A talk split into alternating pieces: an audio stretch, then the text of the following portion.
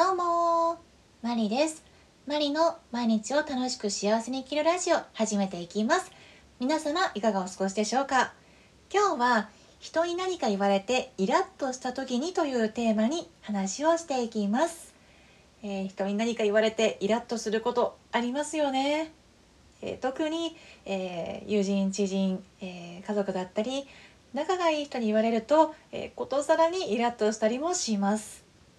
えー、私にも実際そういうことが23ヶ月ぐらい前にありました、えー、その友人はもう付き合いが、えー、7年8年ぐらいになる、え友人なんですけれども、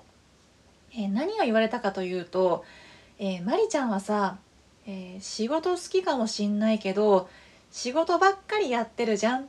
え自分の好きなことやってないじゃんっていうふうに、え言われました、え大した話じゃないように感じるかもしれませんが私は、えその時に、えかなりイラッとしました、まあ、他にも、え言われたことはあるんですけれども端的に言うとその言葉を言われました、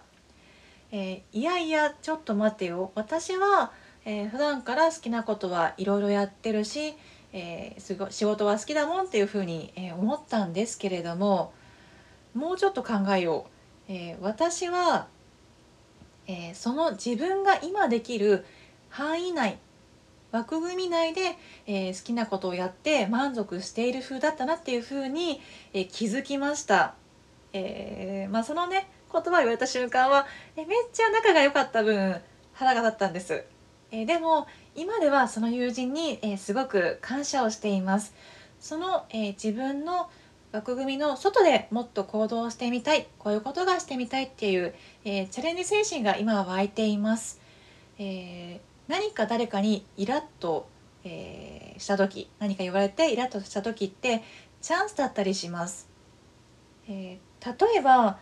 えすごくスレンダーな方に「おいデブ」って言ったところで「え何が？私痩せてるけど」っていうふうに思いますよね。ですが、え、ちょっと太めな方が「えー、おいデブ」っていうふうに言われて、え、自分のことを、えそのことを気にしていたら傷つきますよね。えなので本当のことを、え自分がうすうす思っていることを言われると、え傷つくわけです。え図星って、え自分が持ってることを当たってるんです。なのでこう誰かに何か言われてうって思った時はあ